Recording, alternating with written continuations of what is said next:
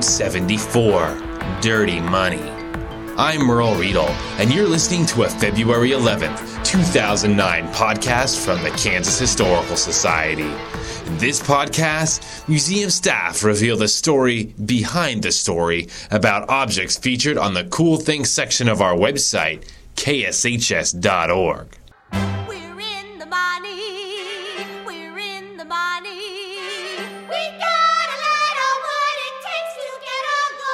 If you think money is hard to come by today, it was even harder in the 1850s. And the money you did find, you probably didn't want. Join Museum Director Rebecca Martin and me as we examine paper money issued by banks in Kansas during the state's territorial period. With no regulation and no federal backing, early banking on the frontier was an incredibly risky business. Sometimes they succeeded, but more often they failed, and you were left with money that wasn't worth the paper it was printed on.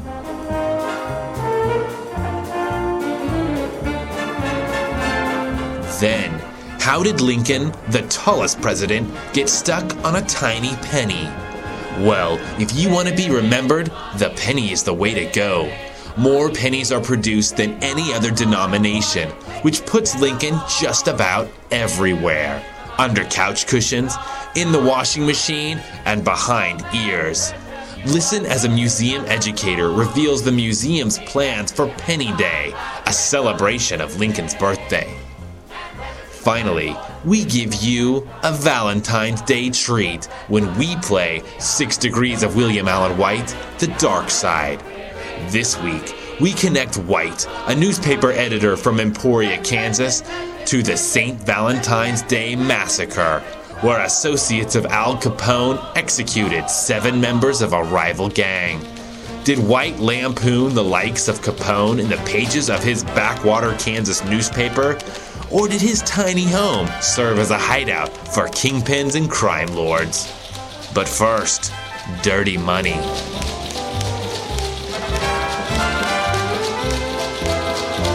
Good morning, Rebecca. Hi, Merle.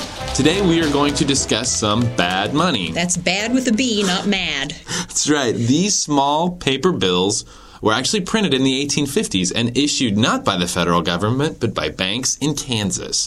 The bills are, are quite beautiful and display intricate lithograph images of men harvesting grain and neoclassical women seated near a spinning wheel. Unfortunately, all the bills have one thing in common. The banks that, that issued them completely failed. Or, in one case, never actually existed in the first place. Since we will be talking about banks and money, um, I think you should define some terms because we'll be throwing around some terms. Um, can you explain the difference between words like money, currency, bills, banknotes, and scrip? Yeah, sure. Um, that's a good place to start. Basically and briefly, money is anything that's accepted as a form of payment for goods or services. Currency is a subset, it's a form of money, but it's limited to coins and paper bills. And bills and banknotes are exchangeable. They're, uh, I mean, the same thing. They're printed on paper. They're promissory notes. That is, they're a, are, they are a promise to pay uh, from some entity. It's a basically bank. a little IOU. Uh, and actually, an IOU is a statement that you owe something. Banknote is a statement that it's a promise to pay. Okay. So, uh, it's So there's payment coming, and there's, there's no doubt payment coming, no doubt. hmm And then Theoretically, no yeah, yeah. Well, yeah, we are talking about failed banknotes today. and scrip um, is a substitute for currency. It's not actual money that's being exchanged. It's it's you could consider it like a form of credit. Um, so a subway token is scrip, um, and gift cards, which have become so common today, those are scrip essentially. They're not real money; they're just credit. Um, This currency is actually somewhat rare. In fact, currency in general is rare in Kansas in the 1850s. Um, what was the and I don't want to I don't want to bore anyone with this word, but what was the monetary situation in Kansas during this time period? Well, you know, I'll just backtrack a little bit, Merle, and say I know this may be boring to some people, but one of the reasons we decided to do this podcast was the current monetary situation in the United States today and all the banking issues that have been circulating. So we thought maybe people would find find it interesting to realize that there was a much worse time in at least our state's economy, and that was 150 years ago. So uh, the situation in Kansas was that Kansas became a territory um, in 1854, and that meant it was opened up for settlement. And in theory, a territorial legislature passed some laws that would regulate what was going on inside the territory until it became a state, which in Kansas was seven years later in 1861. Now, that's in theory. And what's really critically important um, is that some laws be enacted to regulate banking because there was absolutely no regulation, none at all. I can't re- reiterate that point often enough at the federal level in the 1850s at, in the United States. Nothing whatsoever. So when you say like no regulation, I mean that's not just there was no inspectors coming out looking at things.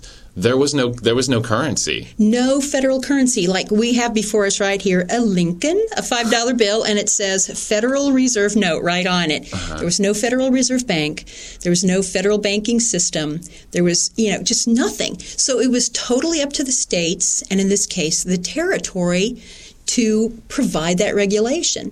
And um, so you saw anybody pretty much, I read one quote where somebody said, anybody with a strong box and a will to open a bank could do so. And that happened. In Kansas, we had a lot of really bad situations going on. Um, and on top of that, there was so little money. The, uh, uh, there was no state bank issuing money. Uh, there was no federal bank issuing money. So what did you have? Well, you had people who were coming here, settlers, bringing their own banknotes from their banks back in Ohio, New York, Indiana, or whatever miles and miles away. I mean, really hard to cash in if nobody in Kansas wanted those notes. Um, you had all sorts of weird stuff floating around. Some people even used um, land warrants as a form of, of uh, money. Um, what was preferred was gold or silver. This money looks nothing like money today. You won't find Washington or Benjamin or Jackson anywhere on these bills. Um, but you will find names like the City Bank of Leavenworth. Who was actually printing this money and was what they were doing, was it legal? well, yeah, it was legal in the sense there was no regulation. So what the heck? so it wasn't illegal. it wasn't illegal. Now, was it ethical? That's a very good question. Um, so what we're looking at, one of these um, pieces of currency we're looking at today is kind of picture, well, your standard piece of uh, typing bond. Only on this piece of paper, there's three banknotes that are printed on it, and it's never been cut into separate banknotes. So there's a $1, $2, and a $3 bill all on the same page, and it was issued by the City Bank of Leavenworth, which, as far as we know, was uh, instituted by responsible human beings. Mm-hmm. However, it opened in the spring and of 1856 or 57 and closed that summer. but before it closed, it issued huge amounts of this currency. Mm-hmm. Um, so a lot of this was floating around. The bank never really was secure, never got off the ground, and unfortunately, the City Bank of Leavenworth was only one of many examples in Kansas Territory at that time period. A lot of really questionable paper notes floating around. We say we say questionable like the City Bank of Leavenworth, like they weren't malicious, you know. I don't it think was they just were. very hard to keep a bank up and Yeah. running. So, but on the same hand, every community wanted and needed Oh, yeah. a bank, so they're going to try to uh, cultivate a bank to start, and then the bank will almost inevitably fail. Yeah, well, if you're a town development company, what do you need? You know, you need a school, you need a railroad, you need stores, and you need a bank, right? Um, because otherwise, you're not a town. Why would anybody come there? Um, so, yeah, they were very important, and a lot of people took a lot of risks in trusting these um, investors. In 1858, the territorial government passed legislation that required banks to prove they had at least $2,500 in coins in the bank. Why was the territorial government getting involved in the banking industry? They're not banks. No, they're not at all. Um, and you know, the federal government clearly wasn't doing this doing this role at all. But but there was a real sentiment around the country that that was the role of the states. Even though we didn't have a state yet, there had been four years of unbridled uh, scoundrelism. I mean, just awful stuff going on, people losing money right and left. And it was about time that the territorial government stepped in and did something. And by 1858, the whole slavery, anti slavery, pro slavery thing had calmed down enough that they could really get down to some real business and step in where they needed to because the federal government wasn't doing it. Um, and the government, the federal government would actually pretty shortly start doing this during the Civil War. Just a few years later, uh, when it realized that you know massive amounts of material and supplies were needed to fund the war. And guess what? The gold and silver just wasn't there in the banks. I mean, they they couldn't back up all that paper currency with um, with precious metals. So they had to start creating a national banking system. But, you know, that was a ways into the future. And we're so shocked today to, or we're not shocked, but we're surprised to see the government do, inter, can, you know, intervene in the banking Mm-hmm. industry to bail out the banking industry. Well, it was the same thing was happening in 1858 in Yeah. Kansas. I mean, essentially, this is the territorial government. Not necessarily bailing out, but coming in to, to structure Yeah. and guarantee banks. And, the and reason- basically, they said you can't operate as a bank unless we charter you, Mm-hmm. which was a huge, important step. I mean, they they basically got rid of all the scoundrels. They said unless we say it's okay, you can't circulate it. Now, I'm sure it was still circulate. There was still some bad stuff circulating. Only if people would accept it, though. So it was a huge step. And they had to because, like, uh, prior to that point, it had been totally free market, which Mm-hmm. had resulted in tons of failed banks and people standing around with currency that Yeah. had no money and an economy that couldn't grow at I all. know. Well, you and I were talking about this. I mean, we are looking at this five dollar bill from today um, here in front of us, and we think of that as money. That's absolutely that's money. No, it's actually just a promissory note. It's paper. Um, and that attitude in the 1850s was very strong. That paper was completely worthless. Nowadays, it's something we take for granted. Right. When you say money, I think of a one dollar bill. I, when you say Yeah. Uh-huh. a million dollars, I think of a million ones stacked up, and really the paper has no value. It has no value. It's purely the promise that is behind the paper and whatever the banks can back that up with. Nowadays, it's not, well, there's probably some precious metals in a bank vault, but most of it is other securities, um, and which has gotten some of our banks into trouble. Indeed. Without a doubt, early banking was a risky business for everyone involved, but some bankers found a way to subvert risk, if you will, much like bankers today. Yeah. They became known as wildcat bankers. What is a wildcat bank? Well, a Wildcat Bank is an institution that was started in a very remote rural area. Hmm, does that sound like Kansas in the 1850s? Territorial Kansas Yeah. would fit the bill. Uh, not only was Kansas remote and really difficult to get to, but um, it was wide open. I mean, there was so much other political stuff going on that anybody could step in and say, I'm going to start a bank in Leavenworth. Um, so a Wildcat Bank had to be very remote. And what made it um, a Wildcat, from what I can tell, is just, you know, the, the Wildcat is like a, a wild animal. So it's just that Wildcat term signifies it was very remote. Um, the key thing about Wildcat banks, bank notes, is that they were essentially irredeemable because of their distance and the difficulty to get to the the bank, the sponsoring institution. So one of the Wildcat notes we have in, our collection is from the Merchants Bank of Fort Leavenworth. Um, this is really one of those rich stories. One of the reasons I got into history because you know it's just fascinating. This man named Lucian Ayres from New Hampshire comes to Kansas right after the territory opens in 1854, and he declares he's going to open a bank.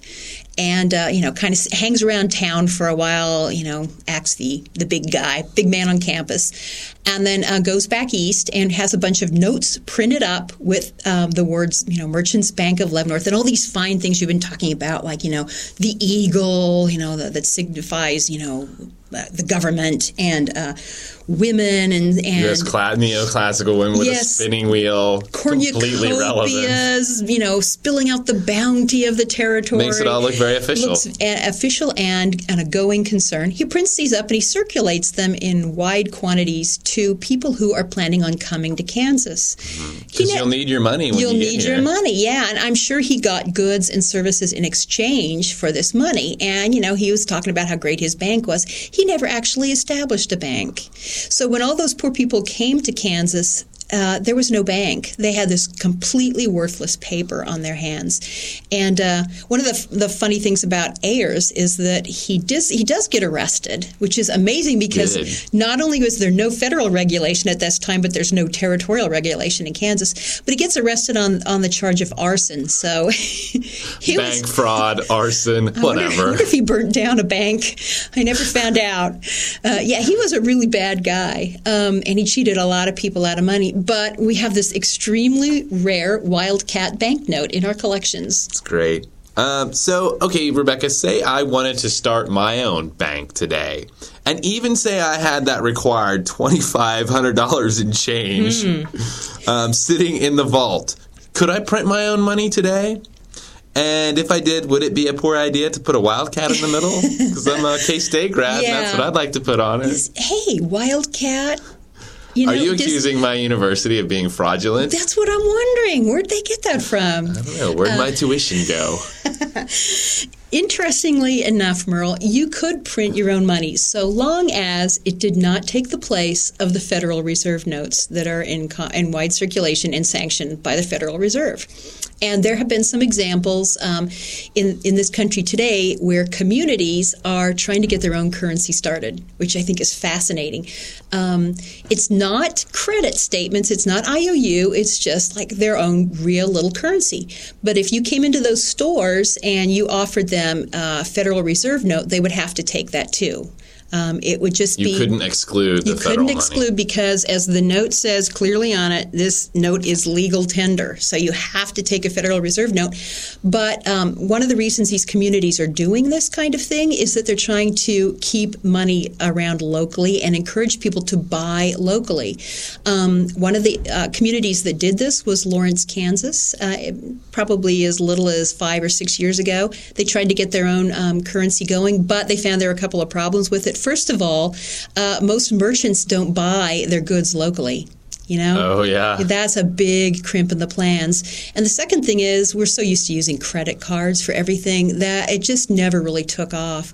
Um, but it is a really interesting idea. Um, It's and- fascinating when you start thinking about the implications of it. Yeah. Like, what is the exchange rate between your Lawrence money and the federal money? And who one standardizes one? that? Yeah, you really have to have a lot of trust in your community uh, and your merchants to uh, rely on their dollars um, to to be the same or equal stability as a Federal Reserve note. Well, Rebecca, thanks for telling us about some of the uh, currency from failed banks in Kansas. It was a pleasure. We're in the money. Come on, my honey. Let's spend it. If you would like to see images of dirty money from failed territorial banks, go to our website, kshs.org, and click on the word podcasts. Since 1909, Abraham Lincoln's effigy on the one cent penny hasn't aged a bit. In reality, Lincoln turns 200 this year, and I'm guessing he looks a little different now. Listen as folk arts coordinator Joy Brennan reveals the museum's plan for Penny Day, a celebration of Lincoln's birthday.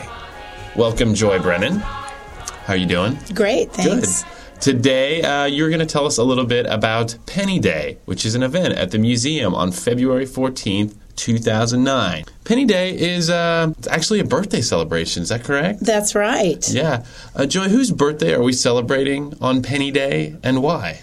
Well, we are celebrating Abraham Lincoln's 200th birthday.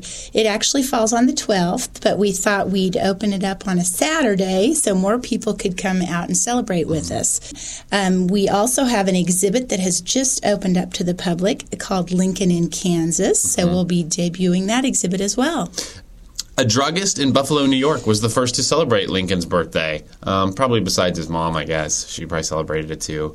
Um, and that he did this in 1874.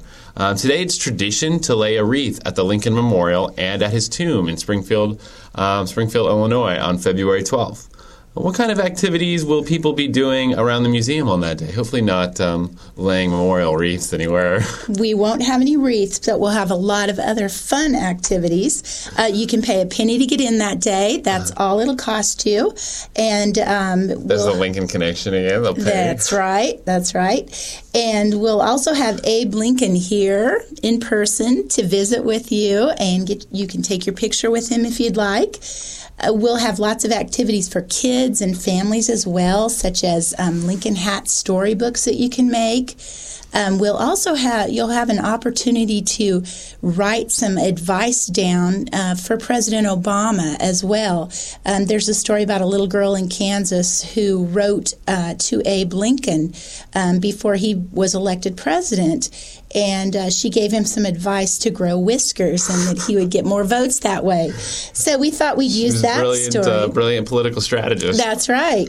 So we thought we'd use that fun uh, story because Grace moved to Kansas a little bit later in life, and we claim her as a Kansan now. Um, uh, President Obama as well has Kansas connections, so we thought we'd use that and uh, let our visitors write some advice to President Obama, and we'll mail it to him later. Um, we'll have some activities where you can pitch pennies into a top hat, um, and you can also buy, uh, pay five dollars for a Lincoln top hat, paper top hat as well. And all that fun, funding that we raise for that will go to um, preserve some artifacts that we have here that relate to Lincoln. Great. So lots going on. Um, Lincoln came to Kansas uh, only once in 1859, and in 2001, author Carol Dark Ayres wrote an entire book about this one visit, which I think lasted about a week.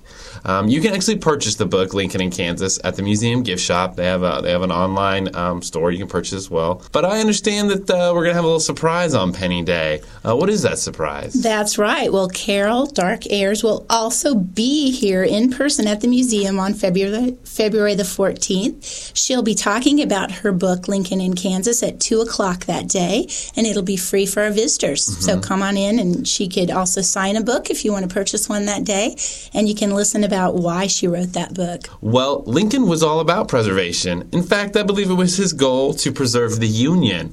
Uh, with Penny Day in mind, can you explain how Lincoln continues to advocate preservation?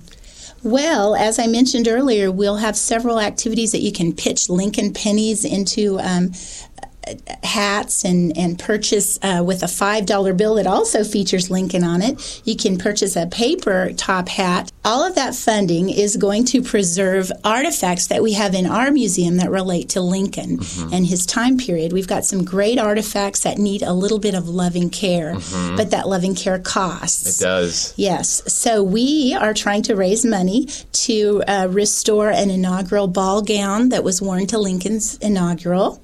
We have an umbrella that was used to cover President Lincoln while he was giving an address in New York. And we also have a banner, a Lombard banner, that was used in the Lincoln Douglas debates. Yeah, nice stuff. So, uh, you know, if you like birthdays or if you want to get rid of a bunch of pennies, come to the museum on Saturday, February 14th from 10 a.m. to 3 p.m. for Penny Day, a celebration of Lincoln's 200th birthday.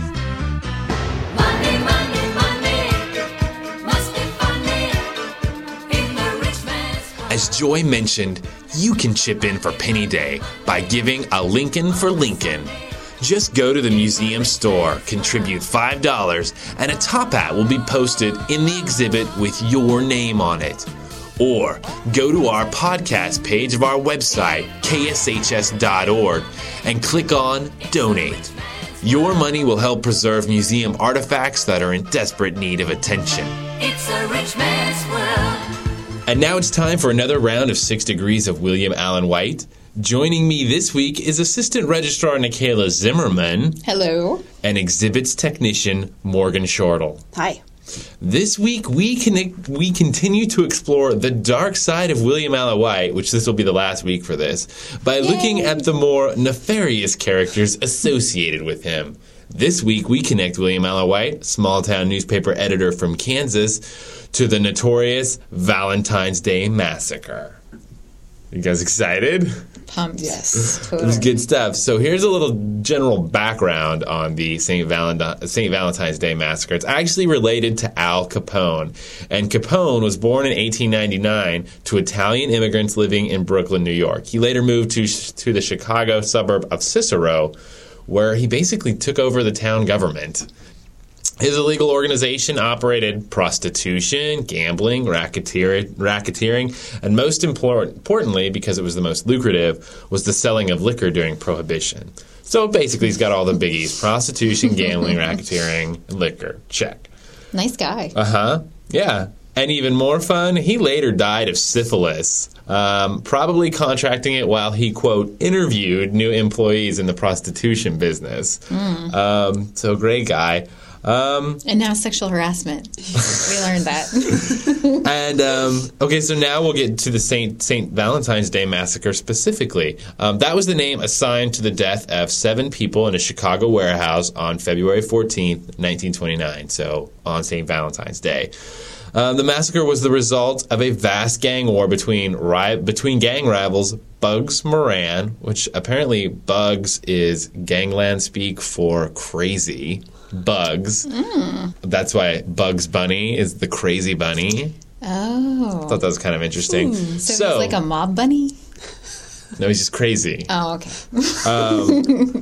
So it was rivals Bugs Moran and Al Capone. Um, on that day, on February 14th, four members of Capone's gang, gang, actually disguised as policemen, led seven members of Moran's gang into a warehouse and shot them.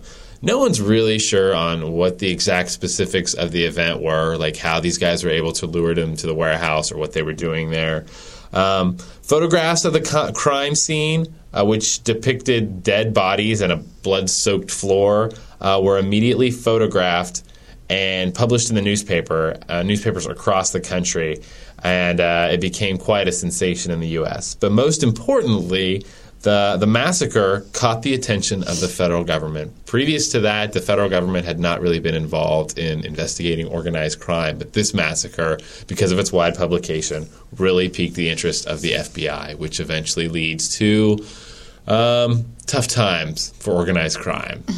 And that's the St. Valentine's Day Massacre. Um, Morgan, I believe uh, you have a solution. Yes, one of our listeners wrote in. Uh, Cade from Chicago writes William Allen White knew Carl Sandburg and wrote him a letter commenting on his poetry. Carl Sandburg was friends with Jun Fujita. Jun Fujita was a Japanese American f- who photographed for the Chicago Daily News. Jun was the only photographer to pho- photograph the St. Valentine's Day Massacre, and he was also acquaintances with Al Capone. So there you have it. William Allen White to Sandburg to Fujita to St. Valentine's Day Massacre. Um, Cade goes on to say it was never proven that Capone ordered the hit on Bugs Moran's Northside Irish gang.